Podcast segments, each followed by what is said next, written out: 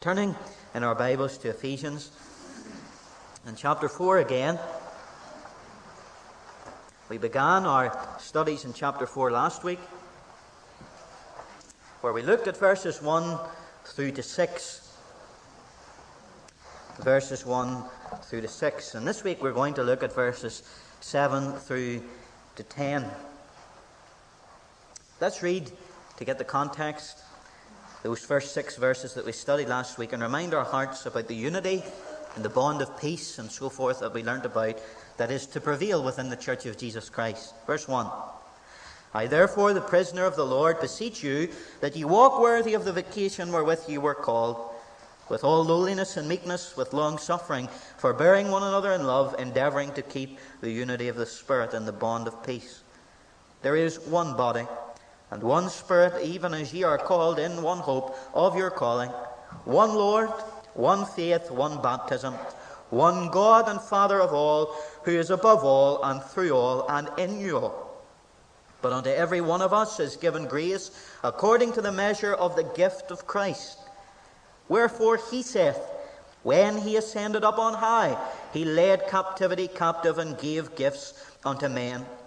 Now that he ascended, what is it but that he also descended first into the lower parts of the earth? He that descended is the same also that ascended up far above all heavens, that he might fill all things. And he gave some apostles, and some prophets, and some evangelists, and some pastors and teachers for the perfecting of the saints, for the work of the ministry, for the edifying of the body of Christ till we all come in the unity of the faith and of the knowledge of the Son of God unto a perfect man, unto the measure of the stature of the fullness of Christ, that we henceforth be no more children, tossed to and fro, and carried about with every wind of doctrine by the sleight of men, and cunning craftiness whereby they lie in wait to deceive. But speaking the truth in love, may grow up into him in all things which is the head even Christ, from whom the whole body, fitly joined together and compacted by that which every joint supplieth, according to the effectual working in the measure of every part, maketh increase of the body, unto the edifying of itself in love. We're looking this evening at the bounties of our conquering Christ, verses 7 to 10. In verses 1 to 6 that we looked at last week, told us of the commonality within the Church of Jesus Christ. We studied how we are meant to be kept in the bond of peace because all are equal in the sight of God within the assembly, and we're to treat one another with patient charity, love, and look after one another in the Spirit of Christ, the Spirit He had for us. And now Paul continues throughout this chapter, and he moves from the commonality within the Church of Jesus Christ of its members to its individuality. He's first been looking at verses 1 to 6 at the body of Christ as a whole organism.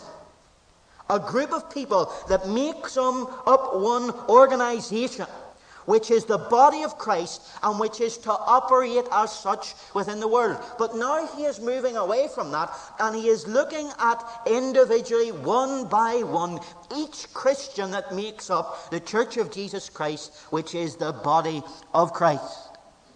He is telling us how we are to use what God has given us with regard to gifts.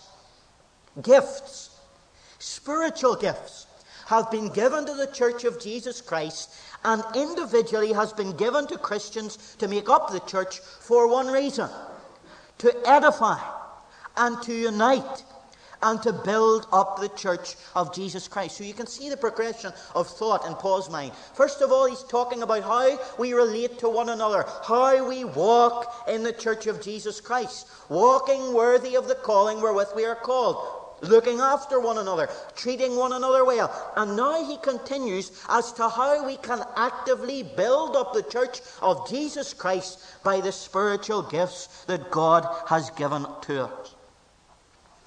If you were to go in any evangelical bookshop today, you would see great reams and shelves of books on church growth.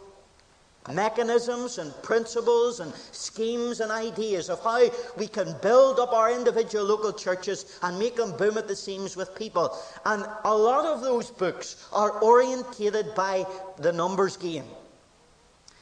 But real church growth and a real manual and book for church growth is the book of Ephesians.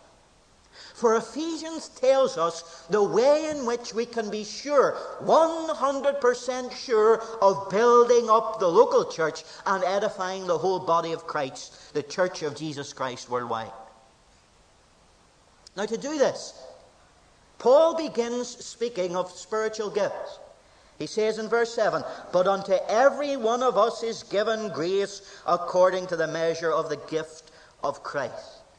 And then he goes into verse 8 and he quotes from the Old Testament, as you'll see from your margin. He quotes from Psalm 68 and he says this Wherefore Jesus saith, When he ascended up on high, he led captivity captive and gave gifts unto men. Now that he ascended, what is it? But that he also descended first into the lower parts of the earth. He that descended is the same also that ascended up far above all heavens, that he might fill all things. One of the principles that we should adhere to within the Scripture, and especially within the New Testament, is whenever an apostle or a writer quotes the Old Testament, we should go back to the Old Testament and understand the context of what he was quoting in its original context, historically speaking, within the Old Testament. So we're going to do that. Look back to Psalm 68. Psalm 68, and we're going to take time to read quite a number of these verses within the psalm because this is foundational for our understanding of what the apostle is saying to us in these verses. Psalm 68, a well known psalm. And the psalmist David is writing here and he says, Let God arise, let his enemies be scattered, let them also that hate him flee before him. As smoke is driven away, so drive them away. As, as, as wax melteth before the fire, so let the wicked perish at the presence of God. But let the righteous be glad. Let them rejoice before God. Yea, let them exceedingly rejoice. Sing unto, the God, uh, sing unto God. Sing praises to his name. Extol him that rideth upon the heavens by his name, Yah, and rejoice before him. A father of the fatherless, and a judge of the widows is God in his holy habitation. God setteth the solitary in families. He bringeth out those which are bound with chains, but the rebellious dwell in the dry land. O God, when thou wentest forth before thy people, when thou didst march through the wilderness, Selah, the earth shook, and the heavens also dropped at the presence of God. Even Sinai itself was moved at the presence of God, the God of Israel. Thou, O God, didst send a plentiful rain, whereby thou didst confirm thy inheritance when it was weary. Thy congregation hath dwelt therein. Thou, O God, hast prepared of thy goodness for the poor. The Lord gave the word. Great was the company of those that published it. Kings of armies did flee apace, and she that tarried at home divided the spoil. Though ye have lion among the pots, yet shall ye be as the wings of a dove, covered with silver, and her feathers with yellow gold. When the Almighty scattered kings, in it it was white as snow and Salmon. The hill of God is as the hill of Bashan and high hill as the hill of Bashan. Why leap ye, ye high hills? This is the hill which God desireth to dwell in. Yea, the Lord will dwell in it forever. The chariots of God are twenty thousand, even thousands of angels. The Lord is among them as in Sinai, in the holy place. Here's the verse. Thou hast descended on high. Thou hast led captivity captive. Thou hast received gifts for men, yea, for the rebellious also, that the Lord God might dwell among them. Scholars take two interpretations of this psalm. The first interpretation is found in the Aramaic Targum, which is like a commentary on the Old Testament Holy Scriptures that the Jews used from time to time. And it says that this psalm speaks of Moses on Mount Sinai when the law was delivered to Moses. They say, look at verse 7, that that depicts God marching in triumph before all Israel from Egypt right through the Red Sea, taking them right through in deliverance into the promised land. That this is God's exodus of his children, God marching before his children in triumph. And then he brings them through, through the Red Sea and to Sinai's Mount, where he gives them his law. And he reveals to them his great name through his righteous law. Verse 8. If you remember within Exodus chapter 20, you read that the mount shook.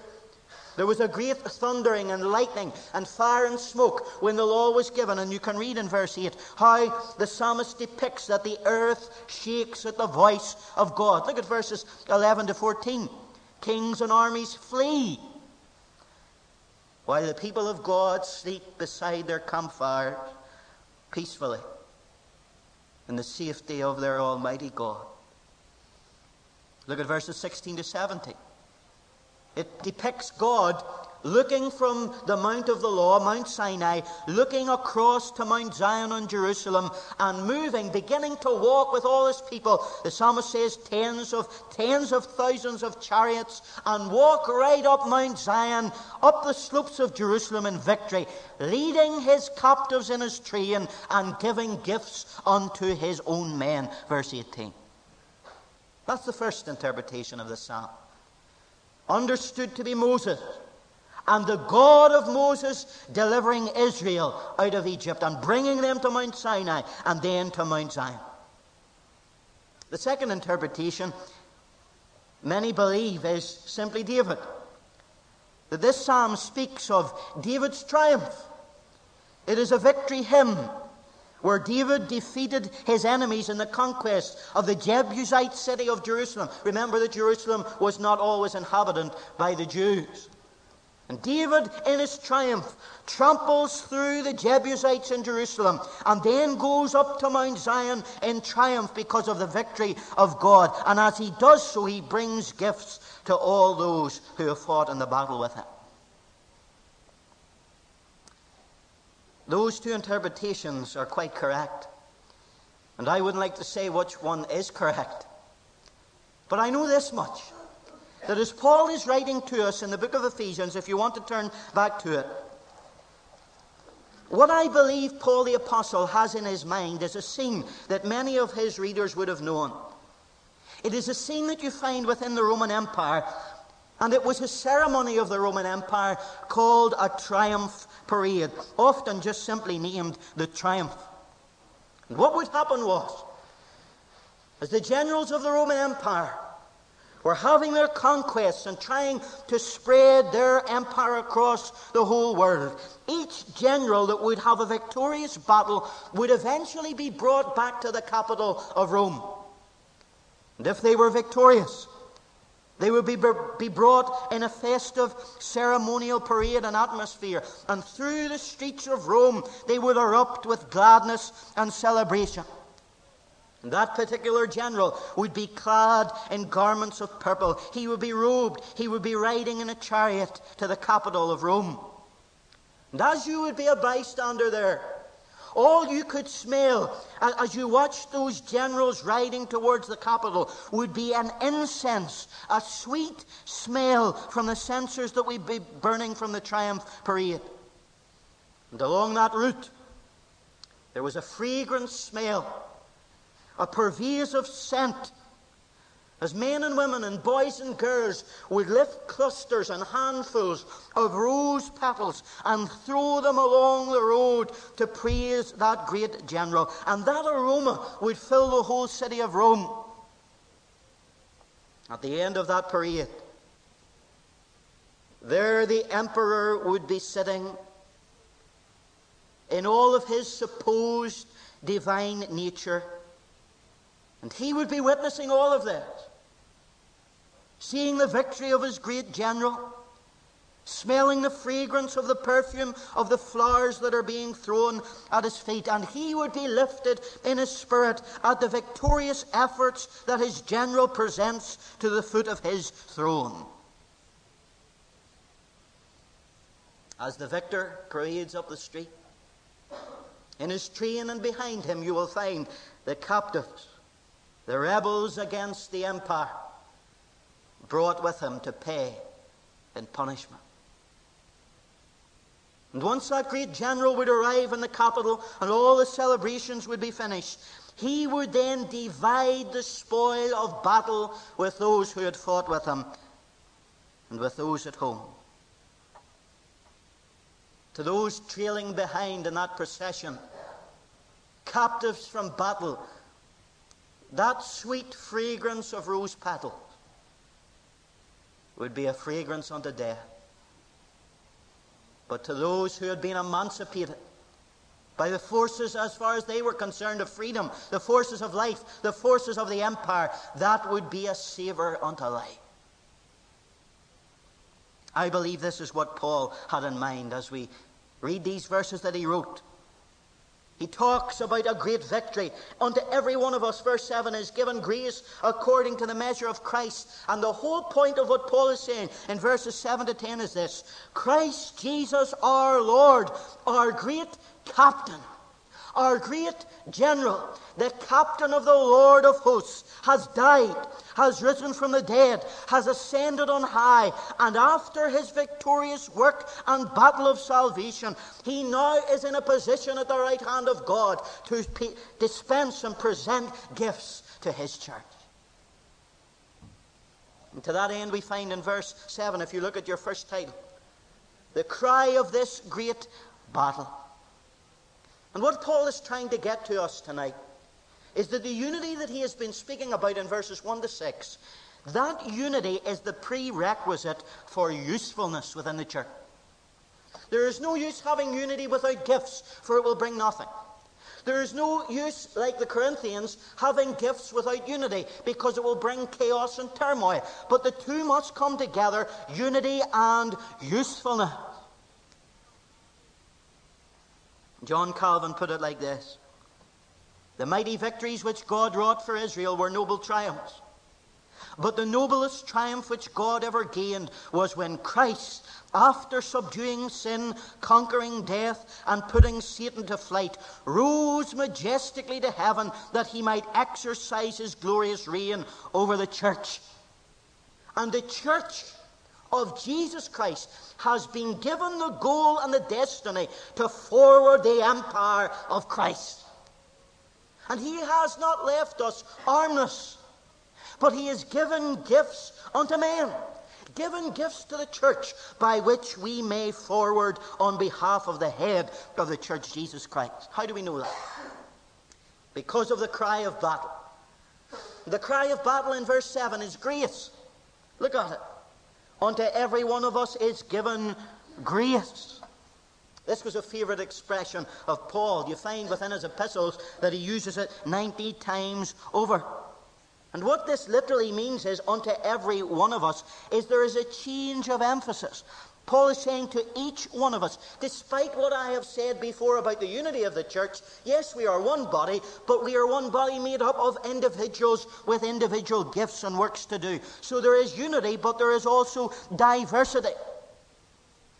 If you're to look up the word grace within the encyclopedic dictionary, you'd find 10 definitions, but I want to give you four of them this evening. Within the Word of God, the, the, statement and the term grace means, first of all, unmerited but freely given love and favour. Isn't that lovely?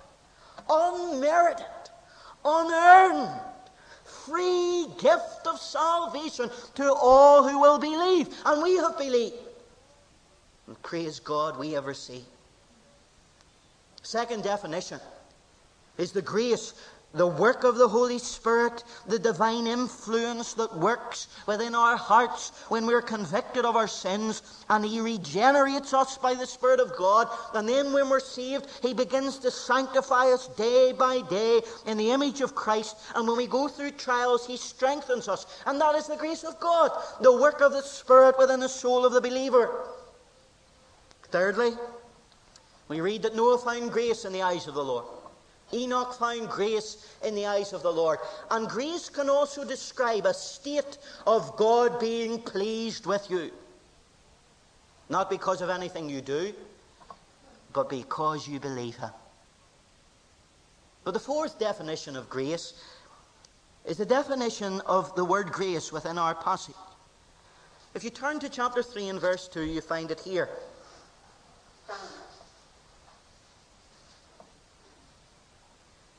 Paul says, For this cause I, Paul, the prisoner of Jesus Christ for you Gentiles, if ye have heard of the dispensation of the grace of God which is given me to you word. And that grace that Paul is speaking of there is a grace, not a saving grace of salvation, but it is an equipping grace whereby God gives us things that we need to live the Christian life. Someone has defined it like this This grace is an outflow from the heart of God. Isn't that beautiful?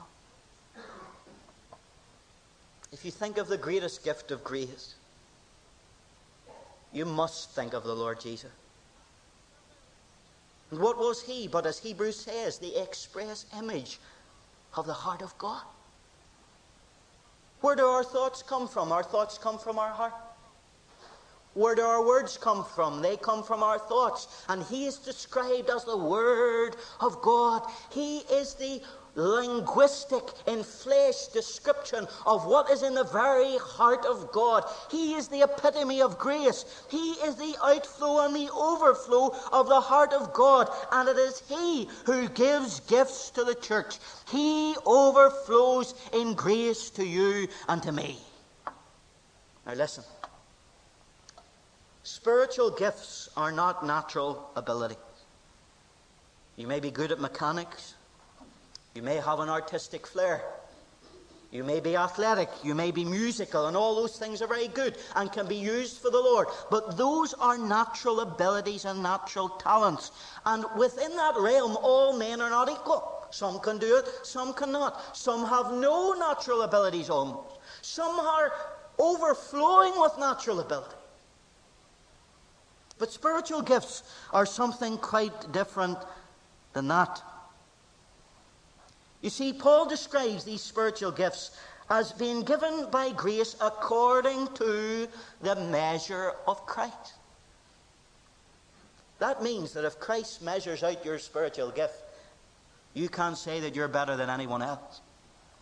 Because all of us have had our gift measured by Christ. All of us have had our gifts given to us by the Lord Jesus Himself, and no one gift is more important than another. I think that expression is beautiful. That Christ measures out our gift.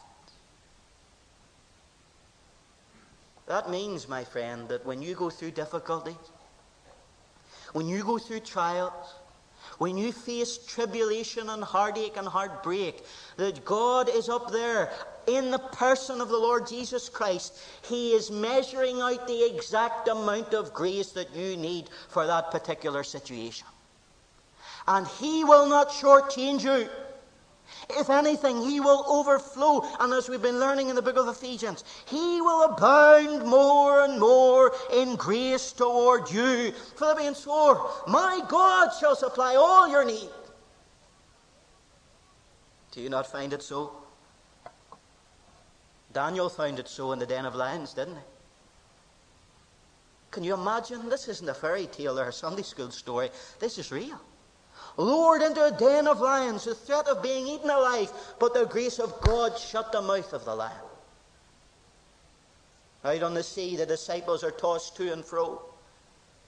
Master, curse thou not that we perish? But the grace of God and the Lord Jesus Christ could say, Be still. Paul and Silas lie in a jail to all intents and purposes, perhaps at the very end of their life's experience. Yet the grace of God was measured out to them enough that they were able to sing the praises of God in the face of darkness.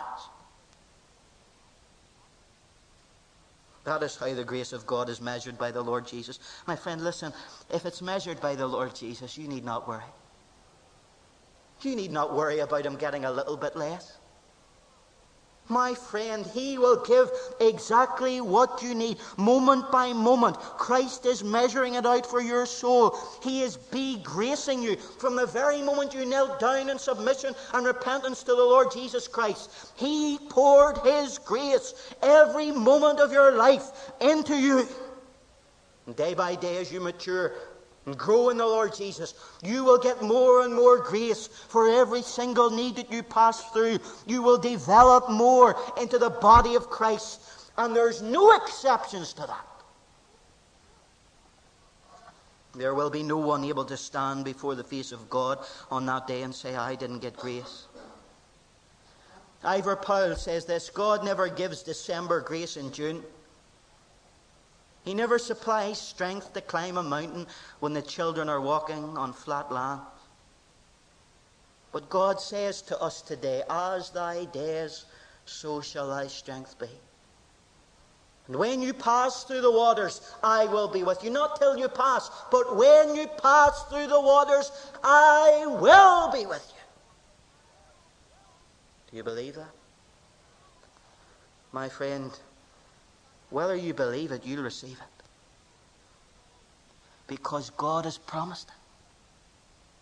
He has said, My grace is sufficient for thee. Isn't it nice that he said for thee? He didn't leave it there. He said it's sufficient for thee, and that means it's sufficient for anybody.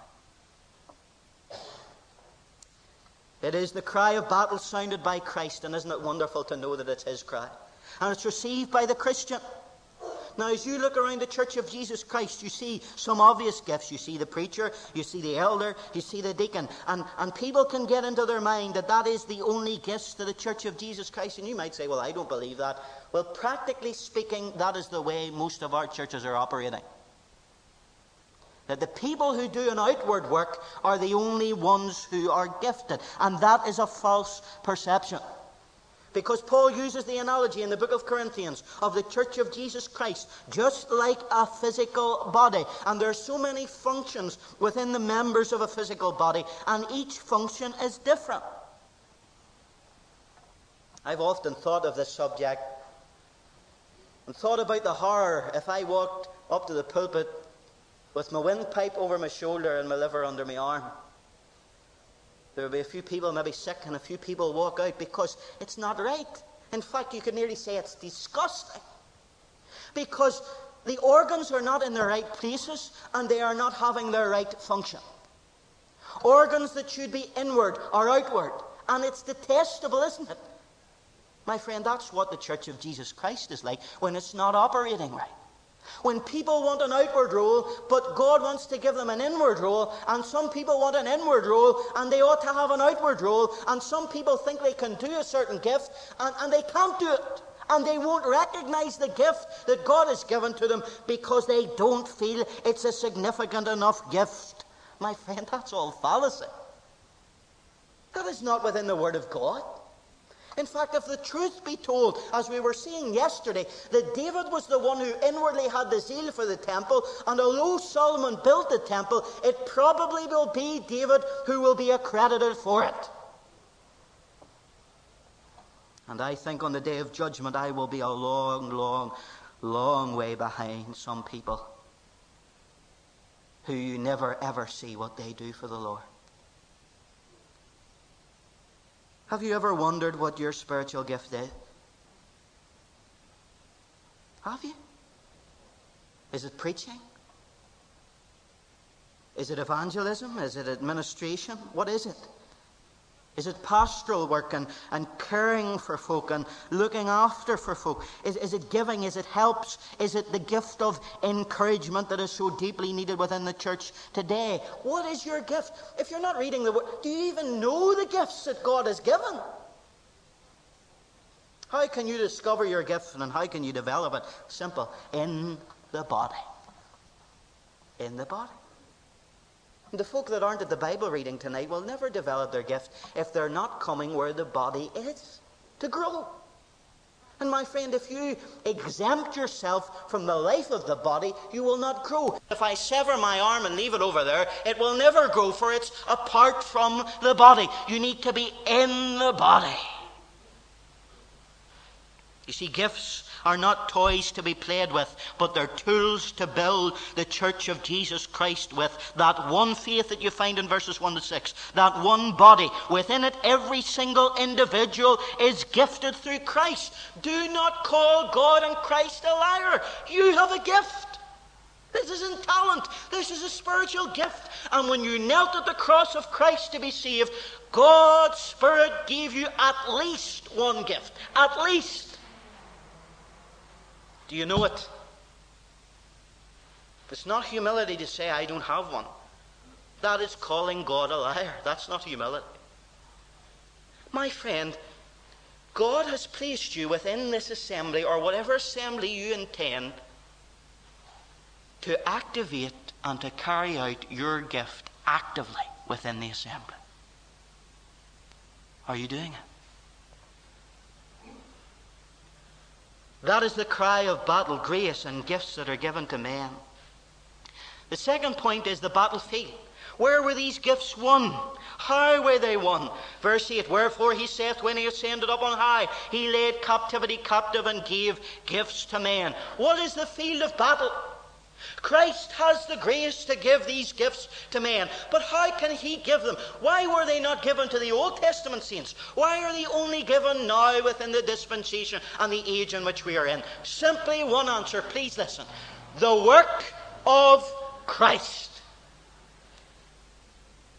Oh, I thank God for the work of Christ. It is all of Christ. Is that not the theme of Ephesians? We are blessed with all spiritual blessings in heavenly places in Christ. Hallelujah. But you know, my friend, it cost a great deal to give you your spiritual gift. Because the battlefield that you see down here, it started off with the valley of incarnation. He first descended and we read that Paul quotes from Psalm 68, verses 18 and 19, that he led captivity captive. He ascended up on high and gave gifts to men. It doesn't presuppose that if you ascend, it means that you first had to descend from hell. Some scholars say that, but that's foolishness because Enoch went to heaven and he didn't come from heaven. Elijah went to heaven and he didn't come from heaven. But in this context, where David the prophet is prophesying in the psalm about the Messiah of Israel, and we know that the Messiah of Israel is God the Son, it does presuppose that if he ascended from the earth, it is because he descended from heaven. Why? Because he is the pre existent one. John 1 1. In the beginning was the Word. The Word was with God, and the Word was God. Verse 14, and the Word became flesh and dwelt among us. Never forget that. Never forget that He is God, a very God, young people. Let no one deny that to your mind or at your door. He is God, light of light, Lord of Lord, holiness of holiness. That holy thing that was born within the womb of the Virgin was God. And as God, he had no beginning and he will have no ending, and he descended from on high. One translation puts this verse, verse 8, like this.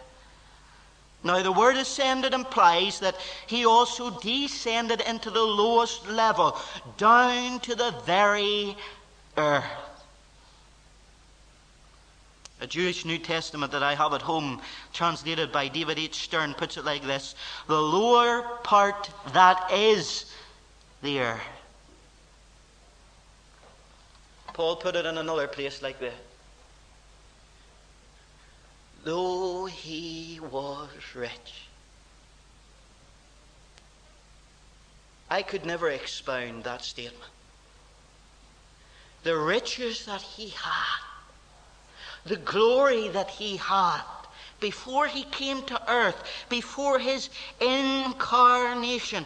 He was rich, yet for our sake he condescended and became poor, that we through his poverty might be made rich. He humbled himself. The Greek says, and I cannot explain this also, he emptied himself became obedient unto death, even the death of the cross. The valley of incarnation, because he was put in flesh for the fact that without the shedding of blood there is no remission. So the Christ of God had to become flesh, had to walk as flesh, had to die as flesh and bleed as flesh, so that he could go through that valley in order to give you and I a gift from himself. He went down the valley. The valley of incarnation. The valley of humiliation and during that descent into that valley, there was the descent of proclamation. For Paul says in verse 9, he descended into the lower parts of the earth. Now, there are three interpretations of that statement. First of all, that it is the incarnation that we've already spoken about, that he descended into the lower parts of the earth in regards to his humanity and his suffering within the cross. The second interpretation is that he went into Hades and Hades was the place where the dead went before the Lord Jesus Christ shed his blood and died for sin.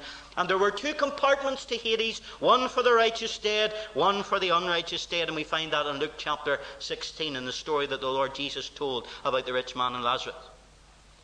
They believe that Jesus went down there between the, the, death on the cross and the rising at the resurrection, that he descended into the lower parts, as many say, of hell and thirdly, there is an interpretation that he came by the Holy Spirit at Pentecost and gave gifts to men there by his Spirit. Which one do I believe? Well, if you go to 1 Peter, turn with me to 1 Peter chapter 3. 1 Peter chapter 3, in verses 18 to 20.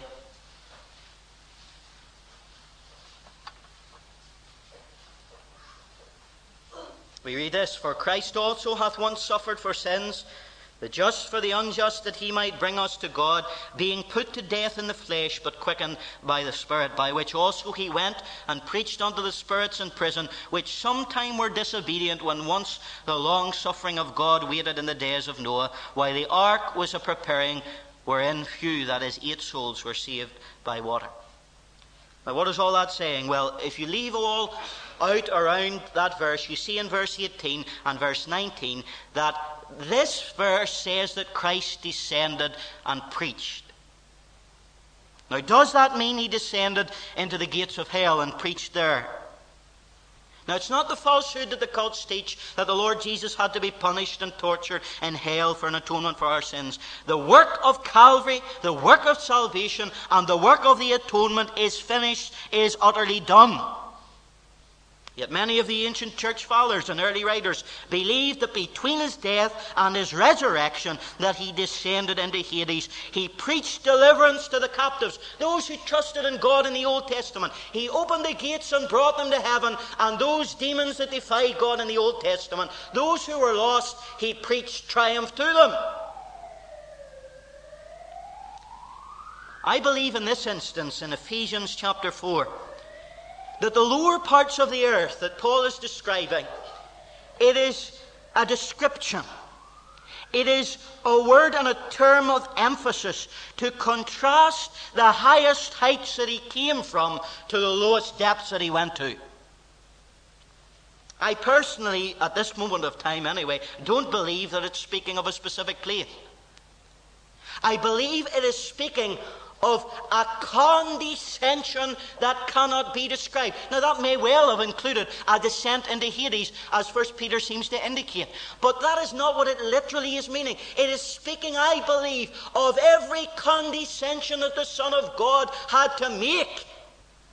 Right from his incarnation, coming from glory, coming to earth, through his humiliation of living a life of poverty, living a life of, of blasphemy going to the cross, bearing our humiliation, our chastisement, dying and being buried, all that.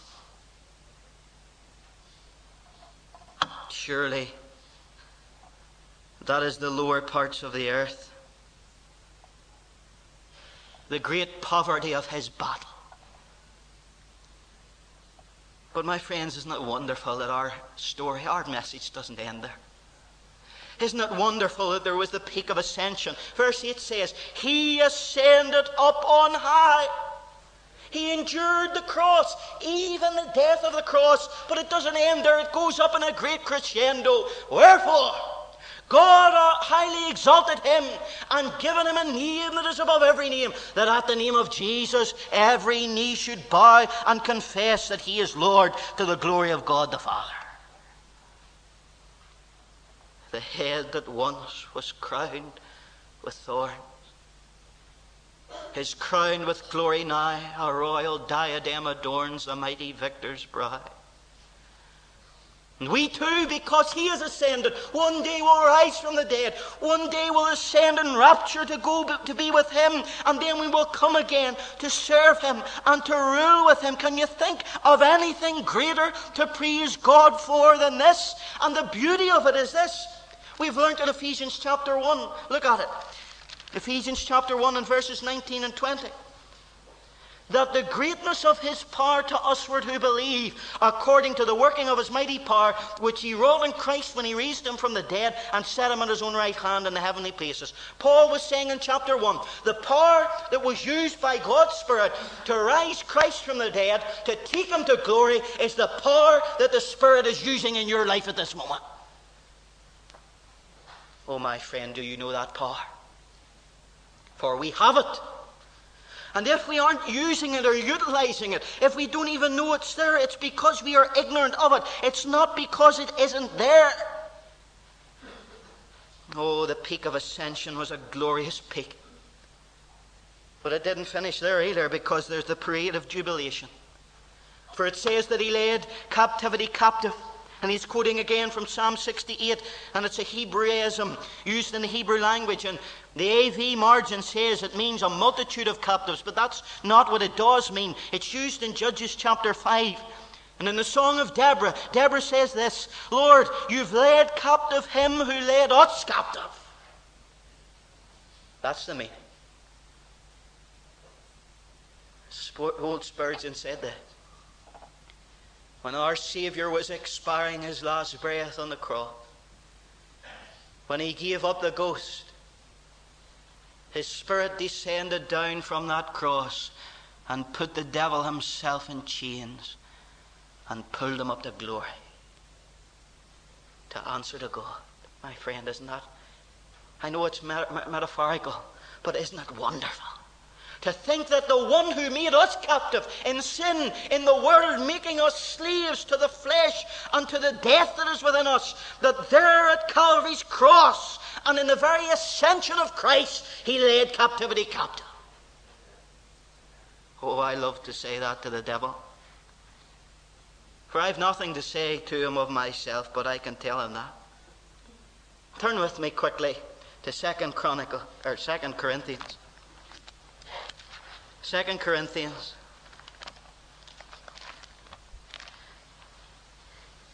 In chapter 2, and verses 14 to 16. And Paul says, now he's alluding to the same situation.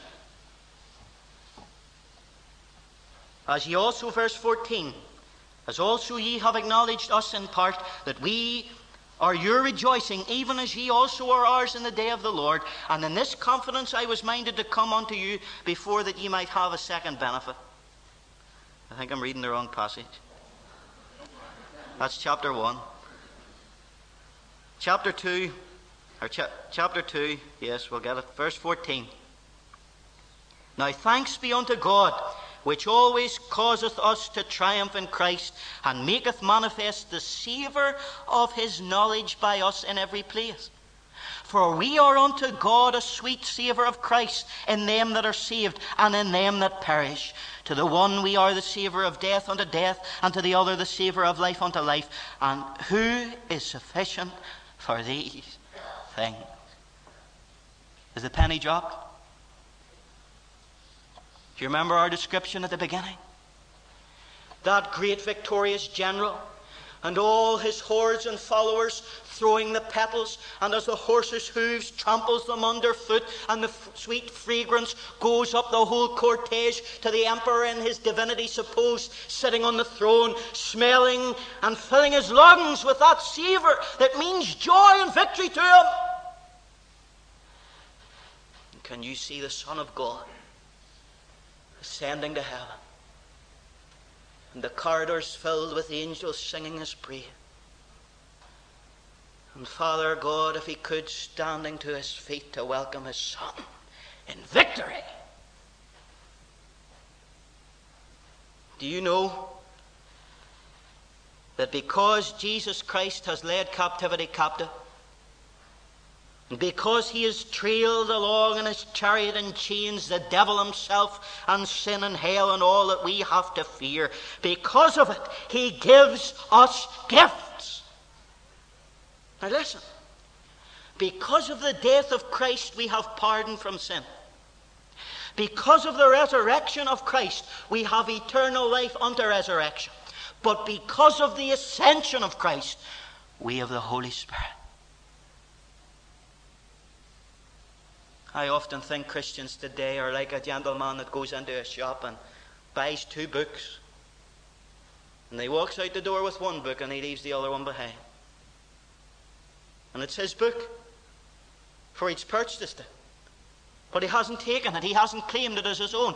And my friend, you're saved. You have the pardon of sins through the death of Christ. You have eternal life through the resurrection of Christ. But do you know the joy of the life in the Spirit of Christ? You have got him. He's in you. He has been purchased by the blood of Christ to be in you. But have you taken him? My friend, if you let him fill your whole life, he will show you gifts that you could not have imagined. For there are spoils of battle for Christ has come in glory. He has ascended to heaven. He has rewarded his followers with gifts, gifts unto men. And because of that, God hath highly exalted him. God has honored him. And it says in verse 10, He has ascended far above and he has filled all things. Think of this. There is a man in the glory. There is a man in heaven on the throne of God, there is a heart that is a human heart that beats with a human heartbeat. And because of that, he is touched with the feelings of your infirmities. And because of that, you have a high priest that can be touched with those feelings and can succor and can help. My friend, have you realized the great Lord Jesus Christ that we have who makes intercession for us? The Jews believed in seven heavens, but Paul says he has been given a higher than the highest heaven, and one day all of creation will be under his feet, and his very presence will and does fill all things. F.W. Grant said this There is not a place between the depth of the cross and the height of glory which he has not occupied. I close with this. We often say to the unrepentant sinner, Christ has paid for your sin. Why ever would you not take the gift of salvation? I say to you today, Christian, Christ has paid for your gifts. Why ever would you not use them? Our Father, we thank Thee for the grace of God in our Lord Jesus Christ. We thank Thee that at this moment in time, because He has died, because He was buried and rose again and ascended unto Thee, and sits at Thy right hand, He dispenses to His church spiritual gifts. Lord, may we fill our lives with praise of Him, activating our gifts given through the blood of Christ and through His life in heaven. And Lord, that we may unify and activate the Church of Jesus Christ by Him filling us as He fills the universe around us. Hear us, we pray in his lovely name. Amen. Amen.